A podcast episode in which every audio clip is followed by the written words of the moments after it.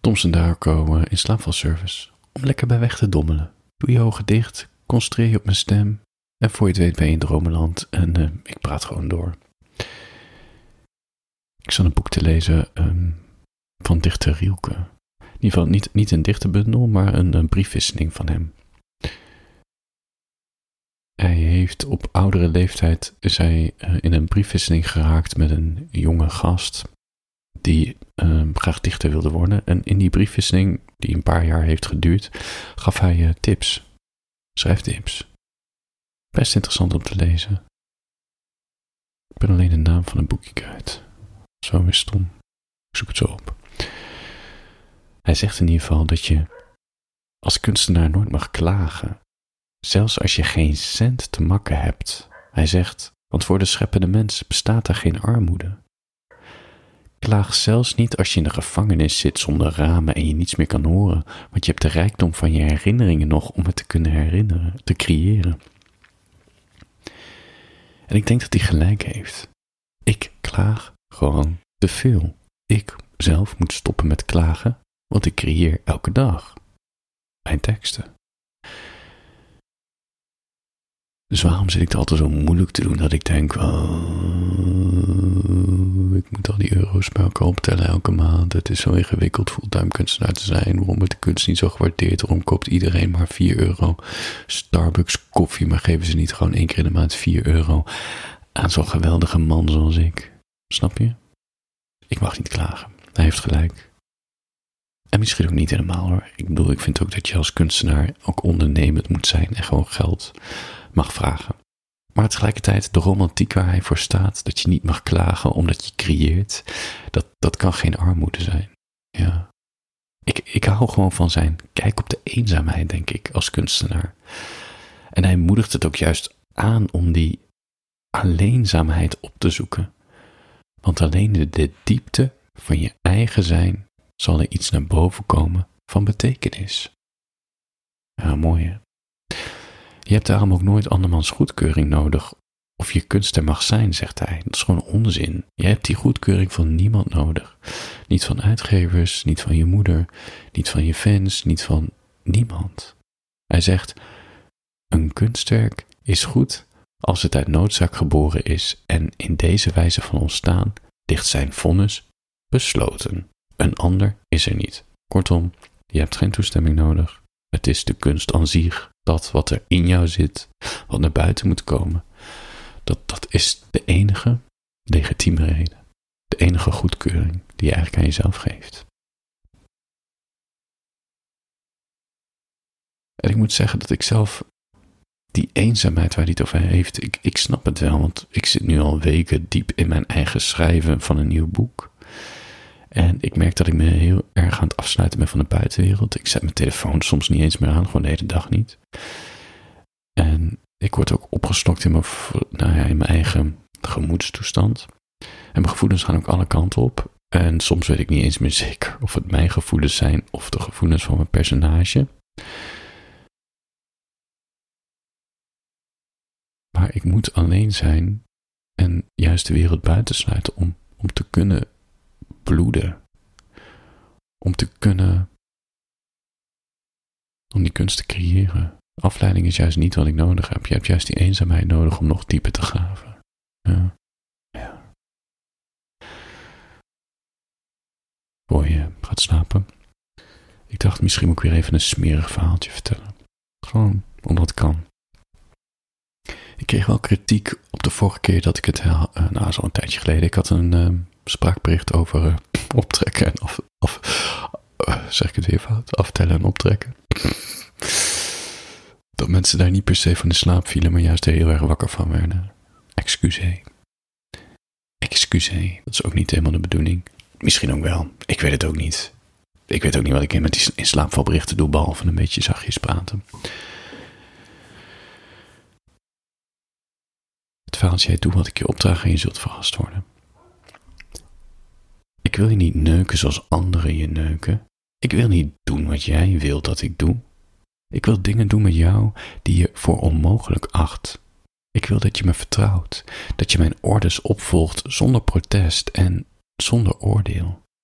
Want ik wil met je vrijen zoals nog nooit, zoals nog niemand ooit met je gevreden heeft. Ik weet niet wat onze levens ons nog gaan brengen, of we elkaar gaan vervelen of nog erger, we van elkaar vervreemden. En misschien sterf jij eerder dan ik, of ga ik er vandoor met een jonger exemplaar. Dat is ook het ding met de toekomst. Wat we nu hebben bestaat morgen misschien niet meer, maar wat nog wel bestaat zijn gedachten over wat we waren, wat we hebben gedaan. Dus lieve schat, ik wil met je seksen zoals nog nooit iemand met je gesext heeft. Ik wil dingen doen die je fantasie te boven gaan. Niet omdat het me per se opwindt, maar omdat we het nooit zullen vergeten.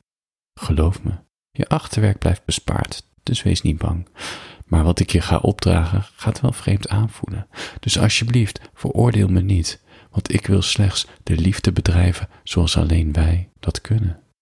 Hoeveel bedpartners er ook nog gaan komen, hoeveel slette periodes we beiden nog ingaan. Dat wat wij gaan doen, zal niemand ons meer ontnemen. Dus ik leg het je één keer uit en ik wil dat je goed luistert. Ik heb al je scheermesjes weggegooid. Je, je vervangt ze niet. Je laat groeien wat moet groeien. Het gaat er niet om dat je jezelf nu asexy vindt. Ik vind je sexy zoals je bent en dat is het enige wat telt. Ik wil de druppels zien schitteren als ik er naar kijk. Laat het komen. En dan, op een dag, dat je veel bewogen hebt, veel hebt gedaan, het liefst in de felle zon, dat er luchtjes uit je komen die je het liefst snel wegspoelt, dan ga ik iets doen wat je niet voor mogelijk houdt. Ik heb namelijk een gat ontdekt in je lijf dat ik wil penetreren. Het is wel een soort schiereilandgat, maar hé, hey, laten we het proberen. Ik wil het ruiken, ik wil het voelen. Noem het alsjeblieft geen fetish, noem het een ervaring. Je oksel is van mij en ik wil het zoals een oksel bedoeld is.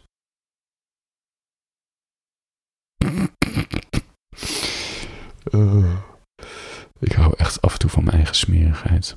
Heerlijk. Ik moet even werken, denk ik. Voor je gaat slapen.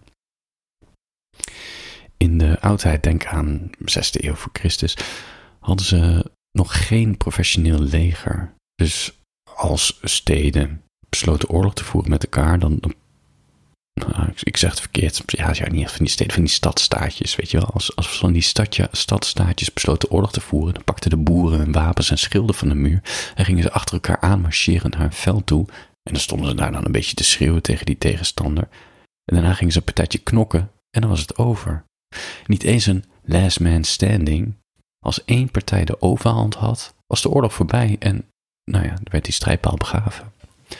De soldaten wandelden vervolgens weer naar huis, hingen hun zwaard en schild op aan de muur en gingen weer op een land verder werken. Aangezien niemand de taak had om de stad te beschermen, hadden ze in Athene bijvoorbeeld een muur eromheen gezet. Dat is wel zo handig, jezelf veilig wanen door een muur. In Sparta deden ze het anders. Daar hadden ze om te beginnen slaven die al het werk op een land deden.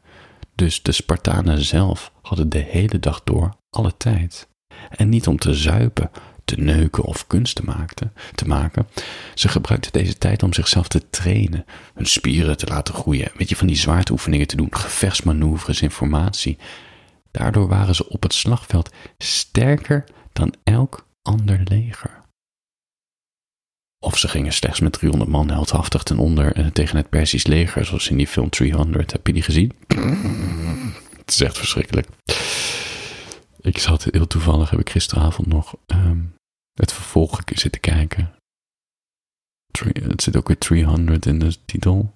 Oh, het is echt verschrikkelijk. Het is, ik kan er nauwelijks naar kijken. Het is echt lachwekkend van die ene te spieren. En dan vechten ze en dan roepen ze dingen als For democracy, for freedom. Verschrikkelijk. En ze vechten tegen de pers en dat is natuurlijk um, Iran. Moslims. Nou ja, dit was allemaal uh, tien jaar geleden, toen was het nog een heel ding. Goed. Los van deze filmanekdote.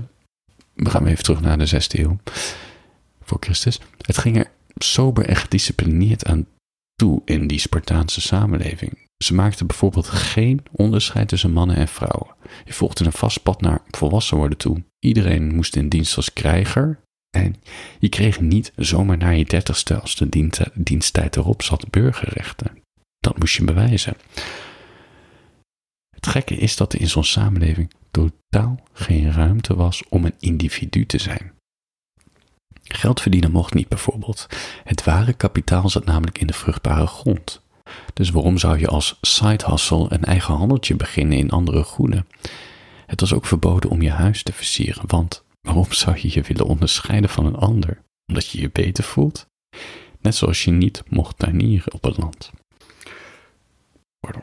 Dat was voor slaven. Je stond in dienst van het collectief.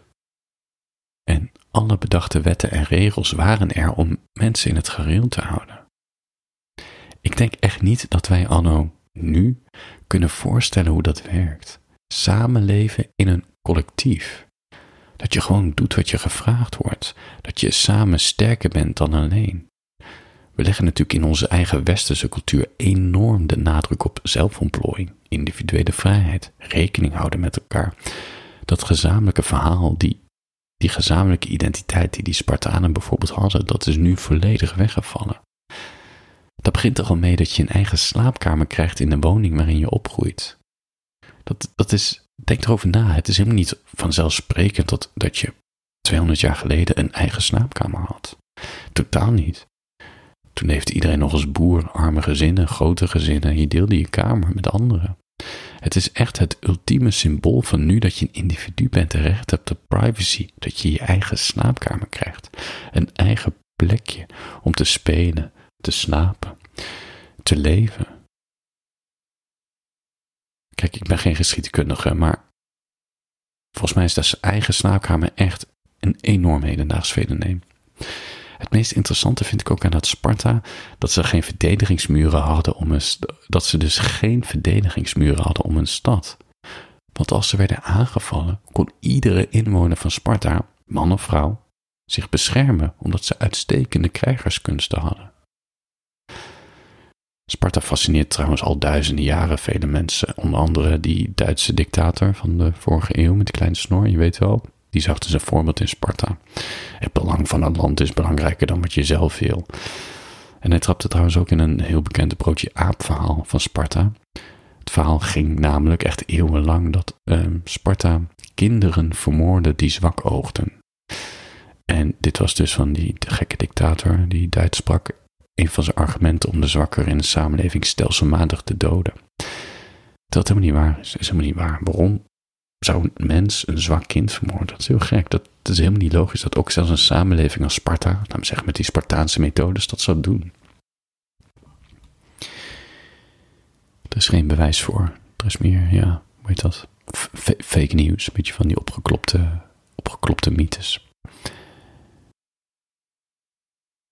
Het ding is met Sparta, dat is die er zit een hele interessante les in, vind ik, tussen Sparta en Athene. En voor beide valt iets te zeggen, voor beide samenlevingen. Sparta is heel zelfredzaam. En dat is aantrekkelijk, want ze focussen zich volledig op dingen waar ze invloed op hebben. Discipline, vechterskunsten, regels. Niets werd daar naartoe van overgelaten. Maar dit komt natuurlijk met een grote keerzijde, want er is keerzijde. Want er is natuurlijk totaal geen ruimte voor filosofie, of, want dat is, dan ga je nadenken en dan stel je regels ter discussie. Geen ruimte voor kunst. Kunst is natuurlijk een manier van je individuele uiting, of in ieder geval je gevoelens uiten. En dat kan tegen de norm ingaan. En ook geen ruimte voor architectuur, want alles moest hetzelfde zijn. Laat me zeggen, thema's waarin je mensen de vrijheid moet geven om buiten de gebaande paden te denken en zo dingen te laten creëren.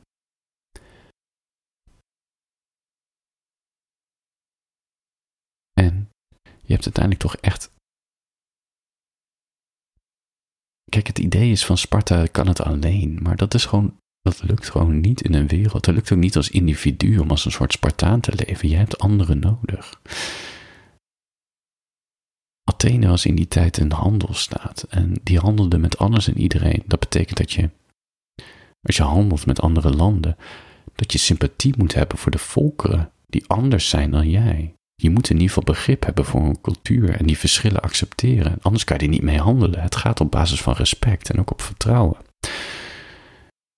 Athene was bovendien een democratie. En de filosofie floreerde er. er waren veel meer vrijheden. Nou, je ziet het tot de dag van vandaag. Die democratie is natuurlijk gebaseerd op de Atheense manier. Het was niet allemaal geweldig hoor in Athene. Ehm, het was een enorme mannencultuur. Vrouwen kregen geen ruimte en kregen ook geen rechten. En zeker geen kansen tot zelfontplooiing. Dat was alleen voor de mannen weggelegd. Dus dat. Ja. Gekke. Zo'n vrijdenkende staat en zo modern eigenlijk. En, en, en, humanistisch misschien wel. Dat die dan weer zo negatief over vrouwen dachten. Terwijl bij Sparta juist de man en vrouw eigenlijk gelijk waren. Er zit een andere tragiek in, Sparta en Athene. En Sparta was heel lang sterker, want die hadden een getraind leger. En die versloegen ook heel vaak Athene op het stagsveld. Alleen Athene kan je nu nog bezoeken, duizenden jaren later. Sparta kan je niet bezoeken. Er is niks van over. Geen schrift, geen gebouw, geen stad, geen niks. Sparta is volledig van de aardbodem verdwenen. En dat is misschien omdat Athene, denk ik, het idee en de gedachtegoed, dat het groter was dan het individu. En dat die dingen, ondanks dat de Atheense samenleving natuurlijk niet meer bestaat van toen, die ideeën zijn overgegaan op, op, op de generaties daarna en die hebben de wereld verspreid, zoals democratie en filosofie, zoals Socrates en Epicurus. En Stoïcijnen, mijn favoriete filosofische stroming, komt ook uit oude Griekenland. Maar ook hoe we verhalen vertellen. Weet je, de, de, de actestructuren van films en boeken, dat komt allemaal uit het Grieks. Van die Griekse toneelstukken.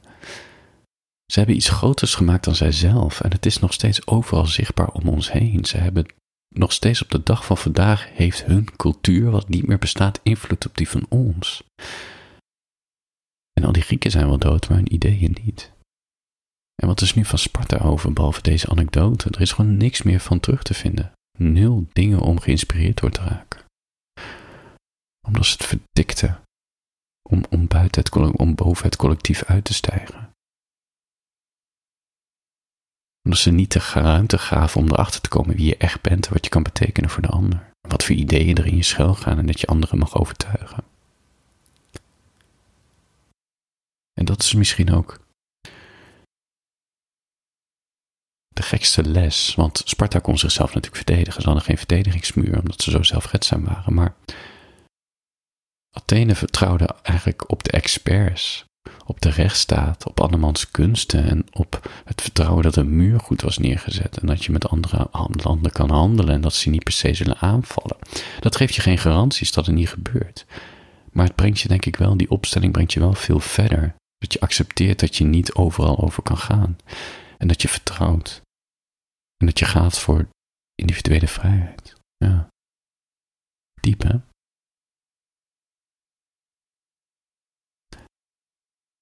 Voor je gaat slapen. Handjes boven de dekens. Sowieso. Slaap